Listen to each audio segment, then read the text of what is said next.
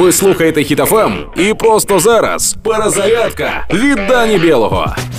Окупанти, тікаючи з українських сел, замінували мішки з картоплею. Тож вусатому диктатору треба замислитися, звідки насправді готувався напад. А я зараз вам покажу, откуда на Білорусь Беларусь готовилось нападение.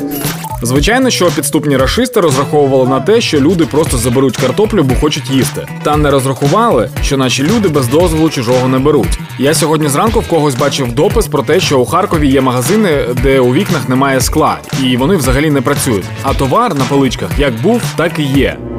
Цю історію можуть взяти в Росії і зняти фантастичний фільм, бо то щось нереальне. Взагалі-то перша гарна ідея зі сторони окупантів. Якщо на вашій території є орки, та ви плануєте покинути свій дім, і якимось чином у вас є граната, то можна встановити її на пральну машину, бо вони їм особливо до вподоби. Так, а тепер серйозно, оскільки коли ті раси тікали, вони все позаміновували, і тепер є дуже багато небезпечних місць.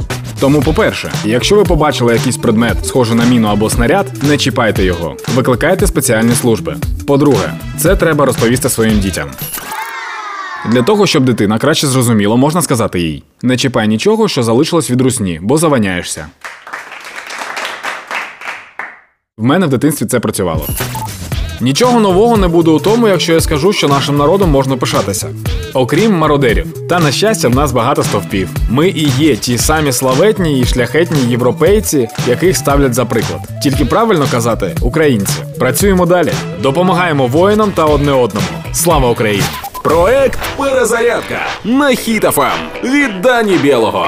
Слухайте на сайті HitFM.ua та у подкасті «Хеппі ранок» на Google Podcasts та Apple Podcasts.